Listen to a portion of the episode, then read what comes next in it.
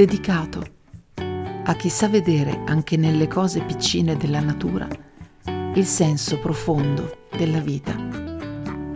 Scariolando pensieri di terra.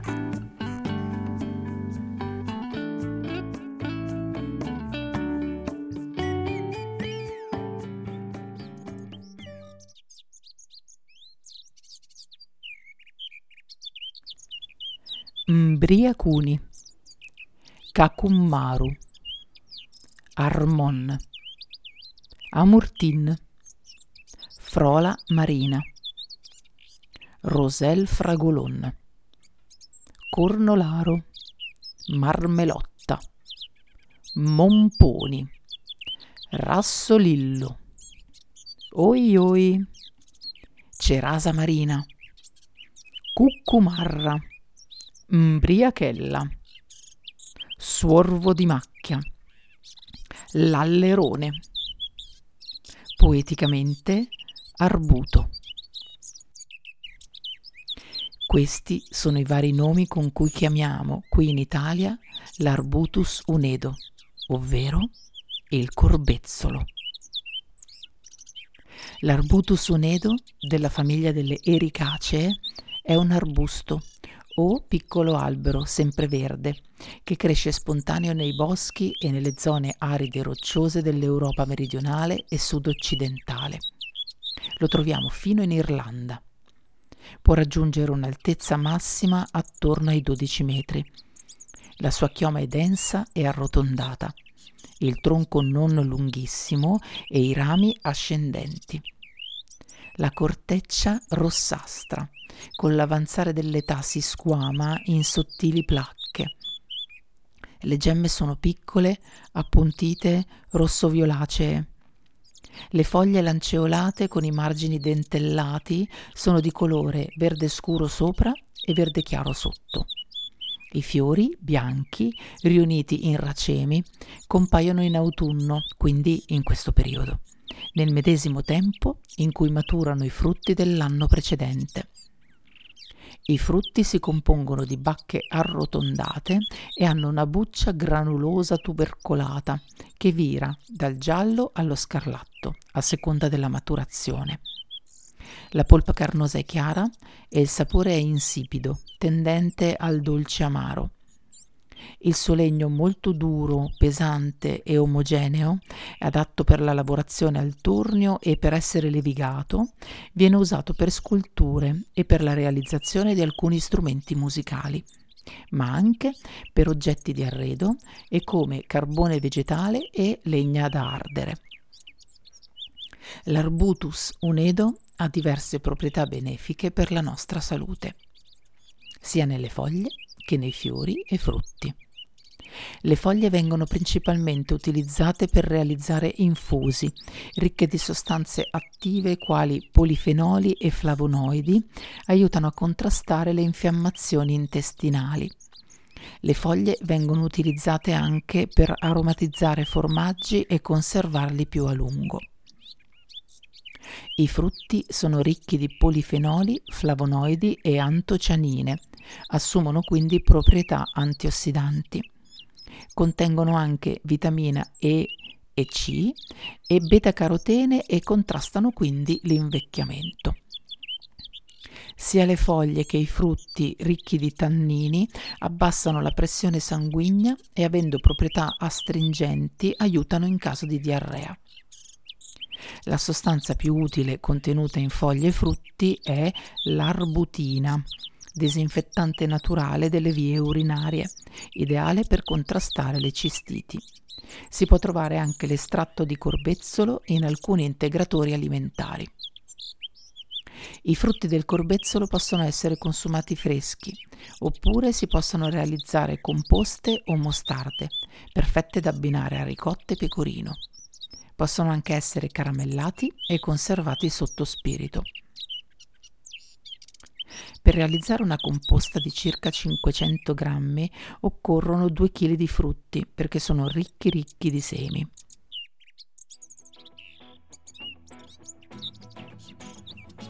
Prendete quindi 2 kg di corbezzoli e 200 g di zucchero. Lavate i corbezzoli, togliete quelli rovinati e lasciate asciugare su un canovaccio.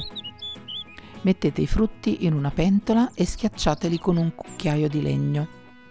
Cuoceteli a fuoco lento fino a che non si saranno spappolati. Quindi passateli e poi setacciate per togliere i semi rimasti.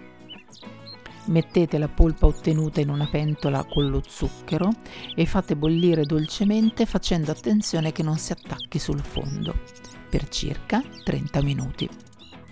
Versate la composta calda nei barattoli e chiudete bene. Se volete essere più sicuri, sterilizzate i barattoli per 30 minuti. In seguito alla fermentazione, i frutti possono dare origine ad una bevanda a bassa gradazione alcolica chiamata vino di corbezzolo. Con la distillazione si ottiene l'acquavite e con la macerazione dei frutti in alcol si ottiene il liquore al corbezzolo. Dai fiori invece si può ricavare un miele piuttosto raro e pregiato, dalle proprietà disinfettanti e balsamiche. I fiori, ricchi di nettare, compaiono in autunno, quando oramai le altre piante sono sfiorite e quando di solito le api vanno a riposo. Ma nelle regioni che non arrivano a temperature troppo rigide, le api sono ancora sveglie, in grado quindi di nutrirsi del nettare dei fiori e di produrre questo miele dal sapore particolare. Di colore ambrato da liquido, vira verso il nocciola quando cristallizza. Consistenza morbida e cremosa, aroma molto forte, intenso e pungente. Ricorda l'edera, i fondi di caffè, le fave di cacao, rabarbaro e genziana. Al palato restituisce un sapore come di foglia di tabacco bagnata e radici amare. Dal sapore quindi dolce amaro, sicuramente è un miele di nicchia ed è particolarmente costoso perché se ne riesce a produrre in minima quantità. Troviamo il miele di corbezzolo di norma in Toscana, ma soprattutto in Sardegna. Il corbezzolo sembra che sia ben tollerato, ma a volte sono possibili reazioni allergiche e disturbi gastrointestinali si consiglia di non mangiarne i frutti in grande quantità e di consultare un medico prima di assumere prodotti a base di corbezzolo o l'estratto. Non fatelo mangiare agli animali. Ricordatevi che già dal nome spesso si ricavano molte informazioni. Arbutus nella lingua celtica deriva da ar, che significa aspro, e butus, che significa cespuglio. Unedo deriva invece dal latino unus, ovvero uno, e edo, cioè mangio. Per esteso, unum tantum edo, che significa ne mangio uno solo. Questo nome fu dato da Plinio il Vecchio che pare non apprezzasse molto il gusto insipido dei frutti del corbezzolo. Dell'arbutus unedo, il corbezzolo, ne parlò Ovidio nelle Metamorfosi.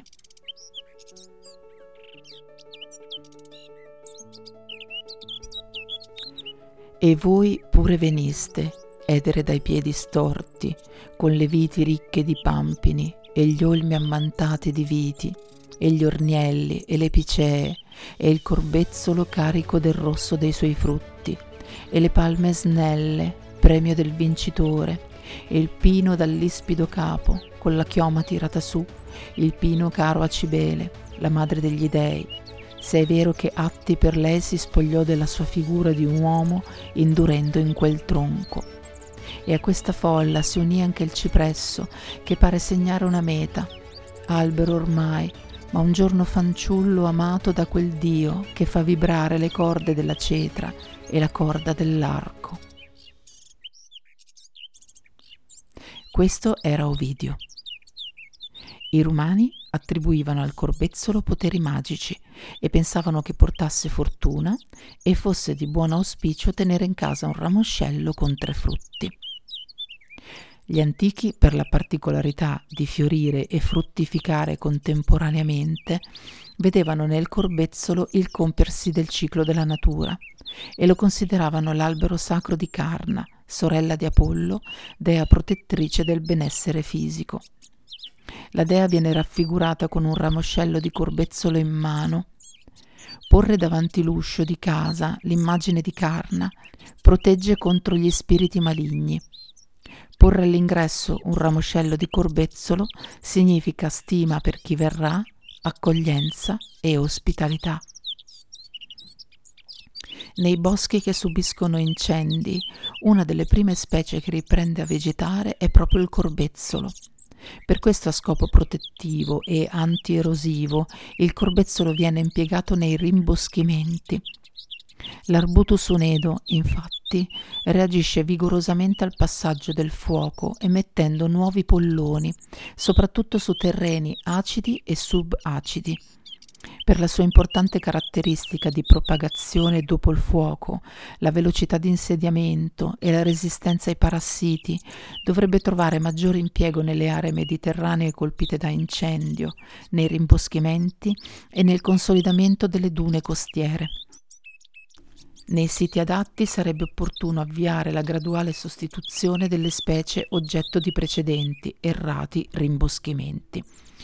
Impiantare polloni di corbezzolo permetterebbe di ricostruire il sottobosco ove sono presenti pini, abeti per esempio, che sono particolarmente a rischio incendio in quanto piante resinose e il cui suolo è stato acidificato dagli aghi delle conifere.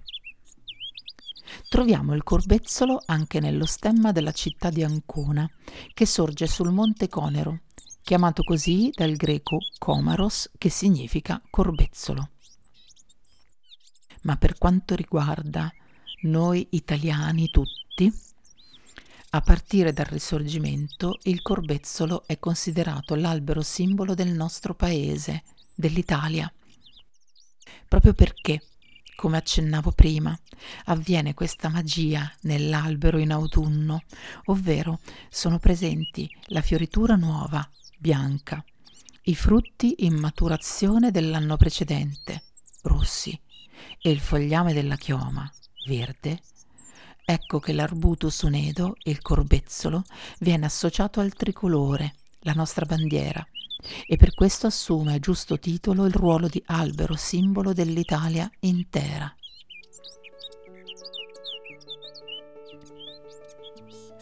Oh, tu, che quando a un alito del cielo i pruni e i bronchi aprono il boccio tutti, tu no, già porti dalla neve e il gelo salvi i tuoi frutti. E ti dà gioia e ti dà forza al volo verso la vita, ciò che altrui le toglie, che metti i fiori quando ogni altro al suolo getta le foglie. I bianchi fiori metti quando rosse hai già le bacche e ricominci eterno, quasi per gli altri, ma per te non fosse l'ozio del verno. O verde albero italico, il tuo omaggio è nella bruma, san che tutto muora, tu, il giovanile gonfalon selvaggio, spieghi alla bora. Il gonfalone che dal lido etrusco inalberavi e per i monti e notri, sui sacri fonti, onde gemea tra il musco l'acqua negli otri, mentre sul poggio i vecchi dei formi stavano, immersi nel silenzio e torvi, guardando in cielo roteare stormi neri di corvi, pendeva un grave gracidar su capi d'auguri assorti e presso l'acqua intenta era il sussurro musico dell'api qualche carmenta che allor chiamavi come ancor richiami alle tue rosse fragole ed ai bianchi tuoi fiori i corvi a un tempo e l'api sciami albatro e branchi. Gente raminga sorveniva e guerra era con loro si sentì ammugliare corni di truce, bufalo da terra, conche dal mare, concave, piene d'iride e del vento della fortuna. Al lido navi nere, volgendi al pustrico d'opaco argento, grandi chimere, che avevan portato al sacro fiume ignoto un errabondo popolo nettunio dalla città vanita su nel vuoto d'un plenilunio. Le donne, nuove quei silvestri luoghi, ora scioglian le lunghe chiome e il pianto, spesso intonato intorno ad alti rughi lungo lo xanto, e i lor maschi, voi mietean di spada, albatri verdi, e rami e cere e polle tesseano a farne un fresco di rugiada, feretro molle, su cui deporre un eroe morto, un fiore tra i fiori, e mille eletti nelle squadre lo radduceano ad un buon re pastore, vecchio, suo padre. Ed ecco i colli giunsero sul grande Tevere, e il loro calpestio vicino fugò cignali che frangean le ghiande sull'Aventino. Ed ululò dal pallanteo la coppia dei fidi cani, a piè della capanna regia, coperta il culmine di stoppia, bruna e di canna e il reggiormento sparso tra i cespugli, d'erbe palustri col suo fulvo toro, subitamente risalia con mugli lunghi dal foro. E là, sul monte cui temean le genti, per l'ampie voci e per auguste larve, alta una nera ad esplorar gli eventi, aquila apparve. Volgean la testa al feretro le vacche, verde, che al morto sulla fronte i fiocchi ponea dei fiori candidi e le bacche rosse sugli occhi. Il tricolore e il vecchio faino irsuto del palatino lo chiamava a nome, alto, piangendo, il primo eroe caduto delle tre Rome. Giovanni Pascoli. Questa simbolica poesia di Pascoli esprime sicuramente il suo sentimento nazionalistico e fa riferimento all'undicesimo canto dell'Eneide di Virgilio, in cui viene descritto il feretro di Pallante, sul quale vengono posizionati rami di corbezzolo. Enea, che è destinato a diventare il progenitore di Roma e degli Italici, vede Pallante, suo alleato, perire eroicamente Diventa così, agli occhi di Pascoli, il primo eroe morto per la patria. Dunque il corbezzolo diventa la pianta nazionale. La vicenda di Pallante è questa. Infuriava la battaglia sulle rive del Tevere e Turno, re dei Rutuli, uomo assai forte, combatteva contro le forze di Enea e dei Latini minacciando morte e rovina all'eroe troiano e ai suoi alleati. Improvvisamente gli si fece incontro un giovanetto bello e ardito, armato di una lunga asta di frassino ferrata sulla punta.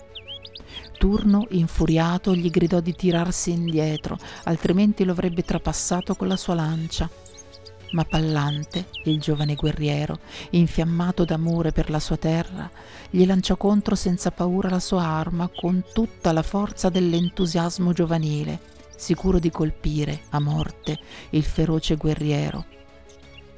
L'asta rimbalzò sullo scudo del nemico e cadde a terra, rompendosi in più pezzi.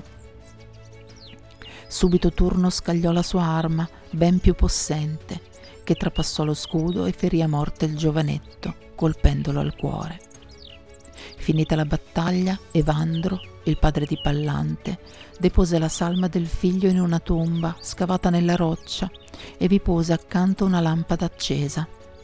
Chiuse la sepoltura e piantò dei cespugli di corbezzolo sul tumulo perché nessuno potesse trovare la tomba e violare il riposo di Pallante. Passarono i secoli e i barbari invasero la nostra terra mettendo tutto a ferro e fuoco. Un giorno cercando tesori nascosti, alcuni guerrieri barbari strapparono i corbezzoli che coprivano l'antica tomba, aprendo la sepoltura. Rimasero allibiti, vedendo che la lampada ardeva ancora, dopo tanti secoli, vicino al corpo intatto di Pallante. Terrorizzati i predoni riposero la lampada al suo posto e richiusero la tomba senza toccare nulla. I romani affermano che questa fiamma continua ancora a splendere nelle viscere del colle palatino, quale segno vivente della civiltà latina. E il corbezzolo mi è venuto a trovare in questo periodo stralunato, in cui tutti noi ci poniamo molte domande, abbiamo tanti dubbi, quasi nessuna certezza e a me scendono spesso le lacrime.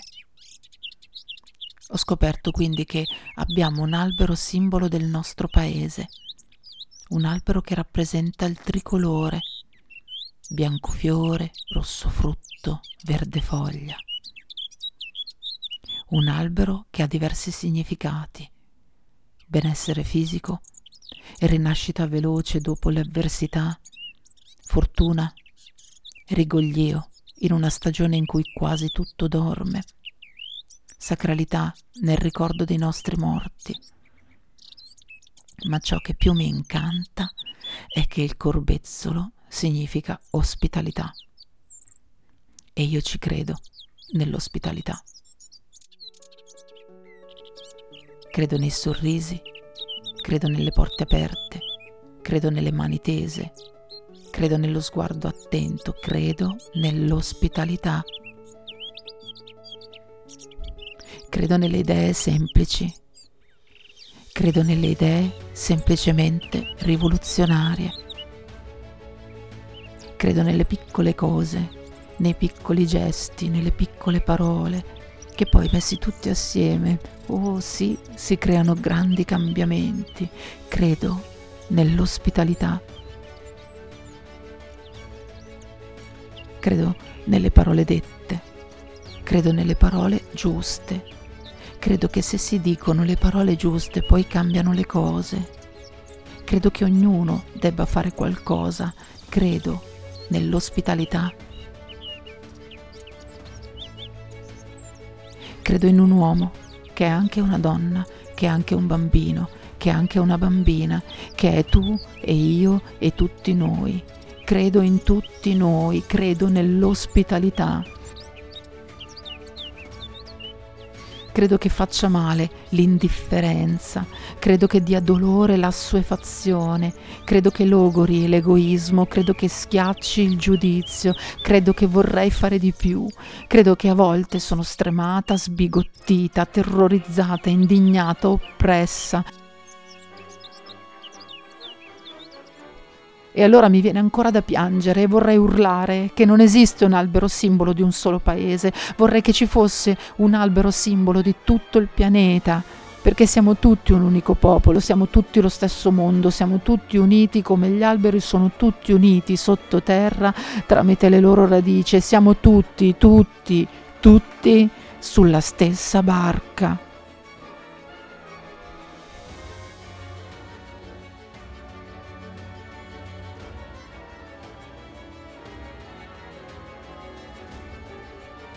Corbezzoli, se ci credo, nell'ospitalità.